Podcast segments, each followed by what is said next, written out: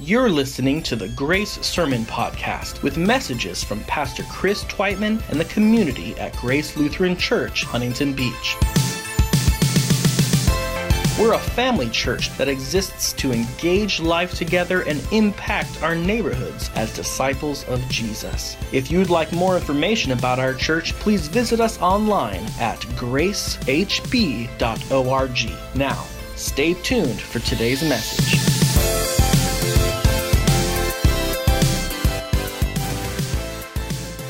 A spot, any spot before the cross. There are many places to sit, to stand, or lie down. There's room for everyone here the curious, the committed, the captive, the concerned, the cautious, the careless, the critics. Doesn't matter who you are. Doesn't matter what your reason is for being here. It doesn't even matter what you're doing as a part of the crowd betraying, denying, ranting, judging, cursing, abandoning, despairing. All are welcome here. So go ahead, pick a spot. Everyone belongs here because this is us. This is our humanity on display, not for the better, but certainly at its worst. This is the evil that men do, that we are all capable of, that all of us indulge in, in part, just a little bit now and then, thinking it's no big deal, but forgetting how we all play our part in the collective whole that is the brokenness of this world. No one here is innocent. Not one of us is righteous, not one. There are no passive spectators to injustice and cruelty, to abuse and murder. We are condemned by our silence as much as we are by our accusations of blame and our protestations of innocence. Behold the man Behold the man we have tried under false pretenses and beaten down to make ourselves feel better. Behold the man we have ro- robed in royal purple and forced to adorn his bruised head with a crown of thorns. Behold the man we bow down to not to revere, but to mock, to tauntingly knock him senseless and spit in his face. Behold the man not the man who would be king, but the God who became man even though he is king. Let us behold our king, who is lifted high, not to sit on a towering throne, but to hang from a cross that belongs not to him, a cross that ought to be reserved for us, all of us. Away with him Away with him, crucify him, put him to death. As people in and around the story of the crucifixion, we think we know what is happening and that we are the authors of this story. At first glance, it appears we have orchestrated the nightmarish symphony being performed at a place called Golgotha. But let us look again. Let us look carefully let us look closer. From our vantage point, we think we are putting a bad man down for good. But the truth is, a good man, a good God, is allowing himself to be put down for our good, so that we can again be raised up to the life we were meant to live. What seems to be an execution born of humanity's drunkenness for control is, in fact, a willing sacrifice offered out of God's steadfast love. It is not we who are delivering a message of how powerful we are apart from God. It is God who is handing us a radical realization of our powerlessness, of how lost we are without Him. Today, in other words, beloved, is not the day we defy Jesus by putting him to death. Today is the day Jesus dies by his choice in order to defy death for us. That's right. What Jesus does today is death defying. Death defying is an adjective. It describes doing something very dangerous. We often use it to refer to outlandish stunts or impossible feats of skill or strength, like being shot out of a giant cannon, leaping out of an airplane without a parachute, or being submerged underwater, locked inside a safe with one's hands tied behind one's back. Death defying. What Jesus does on the cross is death defying, but not in this sense of the meaning of the word. What Jesus is doing is dangerous. It will cause great harm. It will lead to his death. But what Jesus does is not a publicity stunt, some parlor trick, or display of strength. Jesus is going to die. However, Jesus dies in order to defy death. Jesus defies death by forgiving our sin and canceling its wages that call for our demise.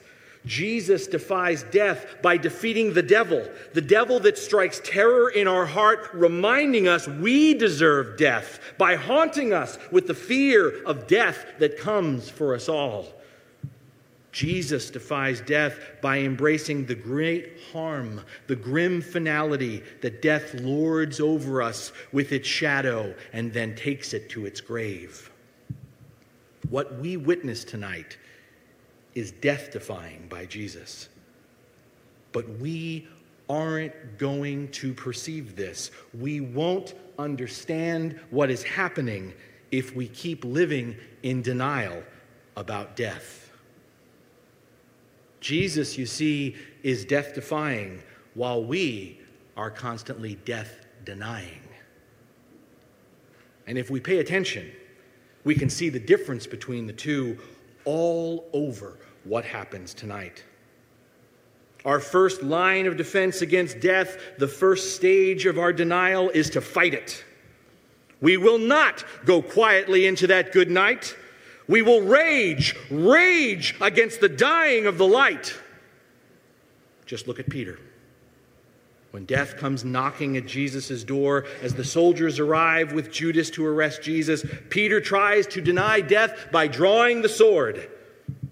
Peter tries to be the hero again as he seemingly seeks to defend Jesus with his life. Ironically, Peter, in trying to fight death, nearly propagates it as he takes his, a swing at an unarmed, defenseless servant and lobs off a piece of his ear. John makes it clear Jesus had every opportunity to fight back against death. Before his death march even begins, Jesus, in just declaring his name, his divine name, as I am Yahweh, as the God who is eternal, causes his would be captors to fall to the ground. As he tells Peter in Matthew's account of this scene in the garden, if Jesus wanted to fight back against death with a sword, he could have called down heavenly armies at his disposal to claim victory. But no, Jesus goes with his captors willingly because Jesus comes not to fight back against death violently, but to defy death through his love. Like Peter, we try to deny death by fighting back. And like Peter, when we try to fight death on death's terms, whenever we seek vengeance, whenever we strike back, claiming to defend God, whenever we end up trying to fight death on death's terms, we end up leaving a trail of violence and destruction in our wake, which is exactly what death wants. To follow Jesus is not to defeat death through a more powerful form of killing. To follow Jesus is to defy death by facing it with the same vulnerability the same extravagance of love as Christ.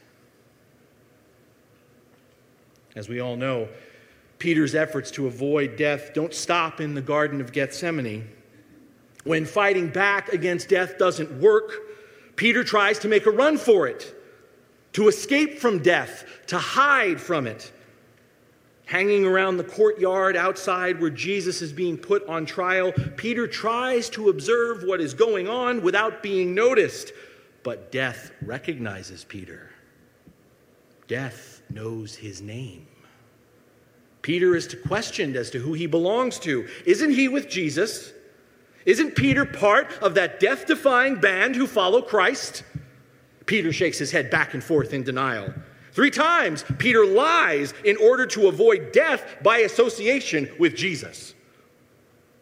Maybe Peter rationalized what he was doing was for Jesus' own good. Perhaps in the thick of his threefold denial, Peter reasoned, I'm not good, any good to Jesus if I'm dead. I mean, better to live, to lie, right? And live another day, another day where I can spread the word about Jesus. I mean, how can I possibly tell others about Jesus if I take up my cross and follow him to the grave? Peter's not the first or the last person to employ this kind of logic. From our perspective, this is common sense.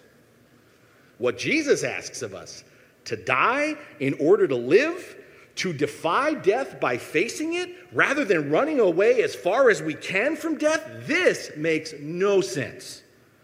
This is foolishness. This is the scandal of the cross, which is why we don't pick up ours and follow Jesus. And so we lie to ourselves we lie to each other about death. We think we're preserving something important. We rationalize our denials as saving our lives. But really, we're just avoiding the truth about what cannot be avoided. Because denying death doesn't change anything. Death will have its day, either on its own terms or Jesus's. At so many points during his passion, Jesus could have gotten away, fled, run off, skedaddled away from death, but Jesus never does.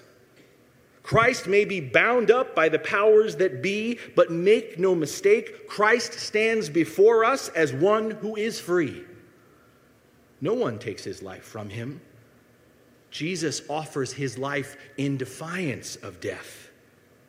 He remains a captive to set us free, free to face our death and to defy it through Him. Beloved, when we deny death, we deny Christ. Part of our call to follow Jesus is to pick up our cross and face death, to die to ourselves without fear. We must face death, our death through Christ, in order to defy it.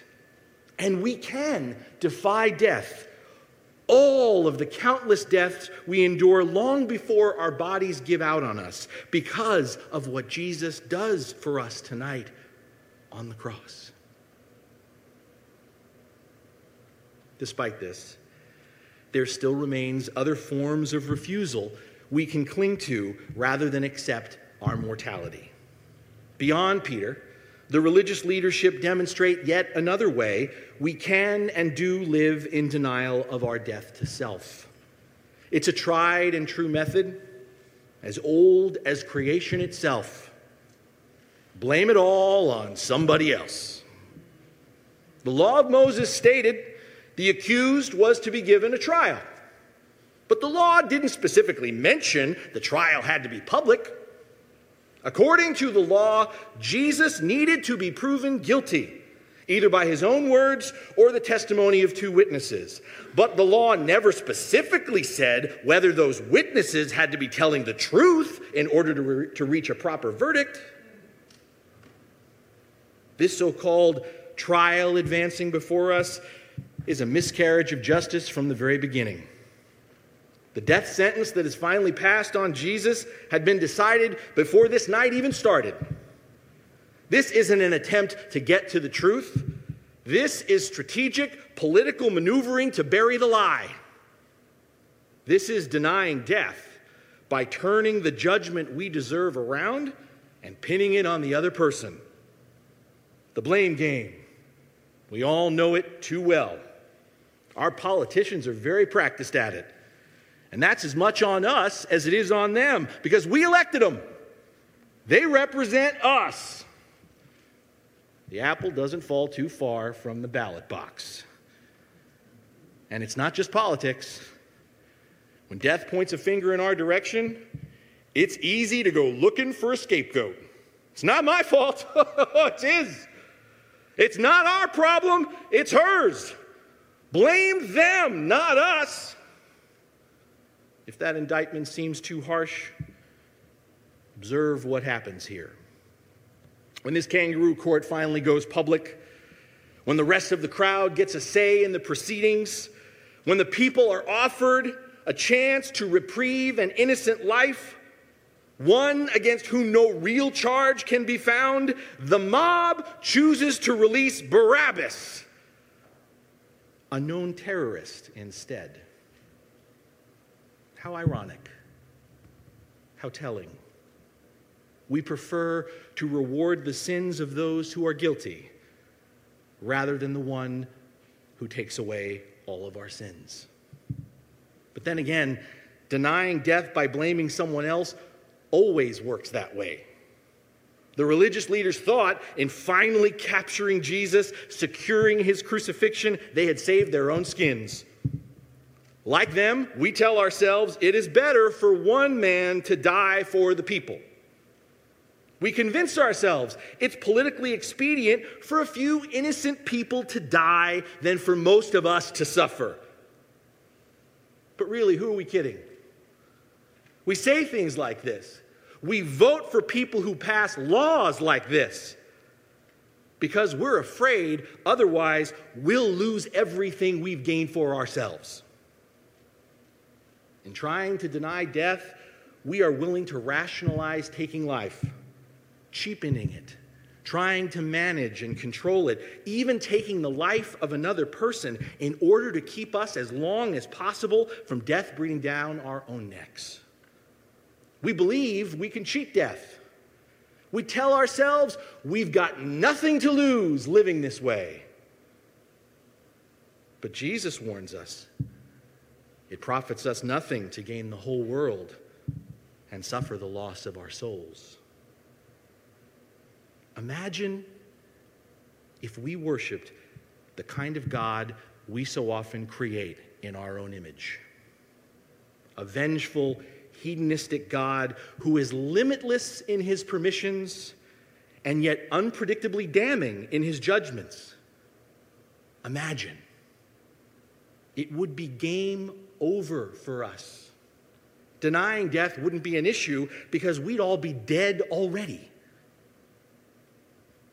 but today is good.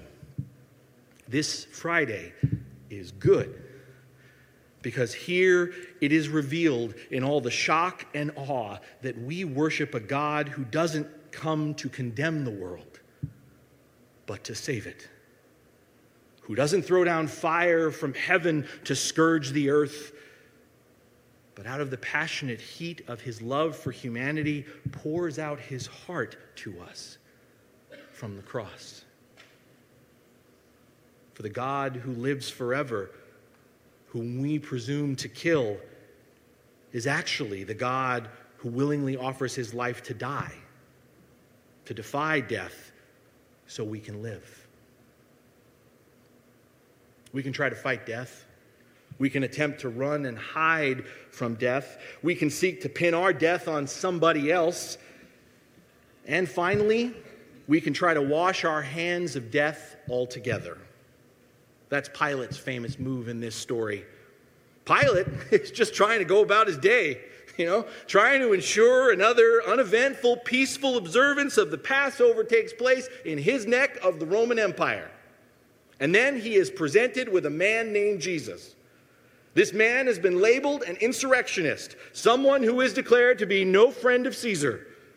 This Jesus is a leader with a following, And in the eyes of some people, he might just be a king. Upon further inspection for himself, Pilate finds no basis for charge against this man. Nonetheless, the people demand action. So, the appointed governor of the region, Pilate attempts to navigate a diplomatic solution. He has Jesus roughed up and humiliated and puts this man of sorrows out on display for all to see. But the crowd remains unsatisfied. They want their pound of flesh.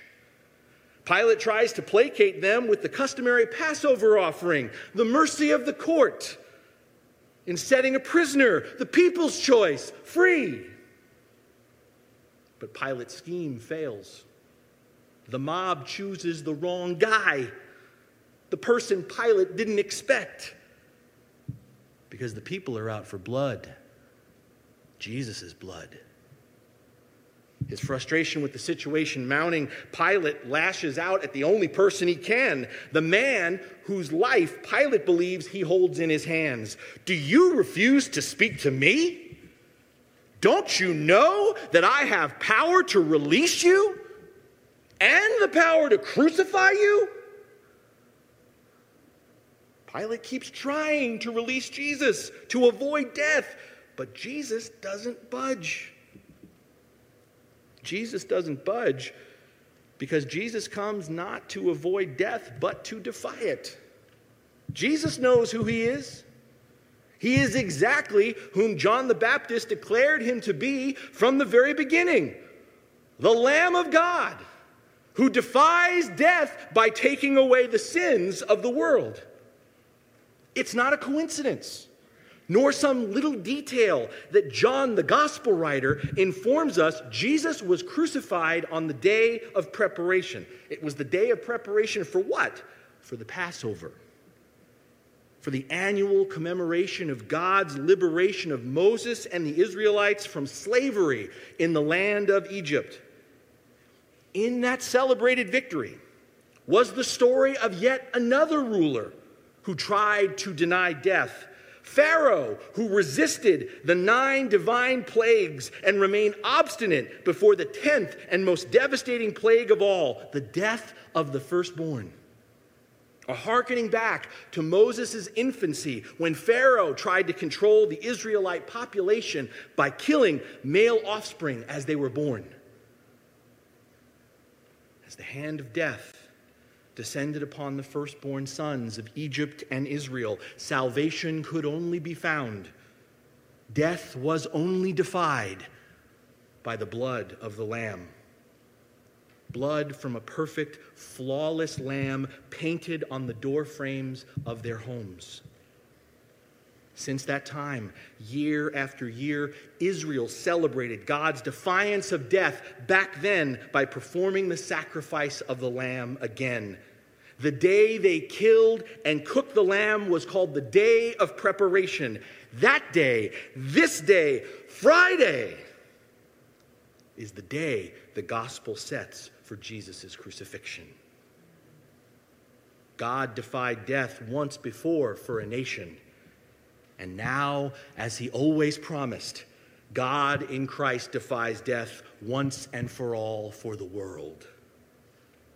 For Jesus is the Passover sacrifice, the lion of Judah who becomes the Lamb of God in order to defy death, to end our slavery to sin and to all that binds us from that which does not lead to life. Pilate, however, like Pharaoh of Egypt, remains unwilling or unable to see this. And so he makes the only move he perceives he has left. In a theatrical gesture, Pilate tries to deny death, to save himself by the washing of his hands. Pilate has tried his best to fix the problem, but when he can't fix it himself, Pilate absolves himself of all responsibility. It's a move to which we can all very much relate. We, you and me, we try to remain isolated and comfortable in our own little corners of the world. We work hard to stay consciously ignorant of all that is happening around us, right even across the street from our doorstep. We don't have time for anyone else's problems. We got enough stuff of our own to deal with. But then trouble finds us. Suddenly, we end up being thrown into someone else's chaos, another person's wrestling and struggle with loss, with death, and unable to look away, we're forced to try and do something. So, we do our part. We offer our ideas. We contribute what we think we can. We go as far as we're willing to go, but nothing we do is enough within the limits we have, the limits to which we confine ourselves, we can't solve the problem. And if they won't listen to us, if they won't take what we're offering, if they won't let me control the situation, then that person is all on their own. He or she is not my responsibility. We wash our hands of the whole situation, just like Pilate. Washing our hands is an empty gesture that tries to cover up, that attempts to divorce ourselves from the other person, from this life we share together. Death surrounds us. We try to fight it. We try to run from it. We try to make it someone else's problem. But when it becomes our problem, when we have the eyes to see and the heart to feel the sting of death, the daily crucifixions born of injustice, inequity, prejudice, hatred, and neglect, we can become so overwhelmed, so frustrated, so defensive of our own privilege that we just try to take a bath and forget the whole thing. Our denial of death is most prevalent in the well used tools of our indifference our self deception, and our self aggrandizement. We make ourselves too busy to care. We overcommit our schedules so we have no time to help. We build better walls between us and our neighbors in order to distance and widen the line of responsibility we have for them. What in the name of heaven would we do? What in the name of heaven would we possibly do if God treated us like this? What if, instead of splitting down the middle the veil of the Holy of Holies that limited access to his presence, God reinforced the barrier between us with concrete and steel? Thankfully, we do not look to a God who washes his hands of us. In contrast to the picture of Pilate seated on a judgment seat taking a cold shower, we have the image of Jesus who laid aside his glory to come down and wash our feet. The problem of sin is ours. The mess we've made of our lives and this world is our responsibility. The injustice and the poverty, the sickness and the abuse, the conflict and the chaos all around us are the work of our hands as we forsake the image of God in each other. We can try all we want, like Lady Macbeth, to scrub the blood off our hands. But on our own, the stench of death we carry on us does not go away there are only two types of cleansing available to us.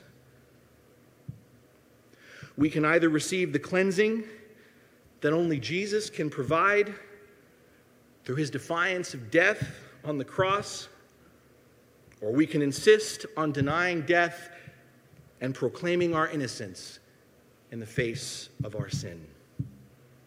We can either receive the mercy and forgiveness of God, or we can manipulate our conscience for the sake of making ourselves feel better. Beloved, we gather tonight either to live in denial or to live in defiance. We look together at the cross, and at first we see the inevitable product of human depravity of what happens when we fight back, of what happens when we run and hide, of what happens when we blame someone else, of what happens when we try to wash our hands of each other. But if we take a second look, a longer, deeper look, we will see divine redemptive purpose divine redemptive purpose arising out of the muddle of historical circumstances and the worst that we can be.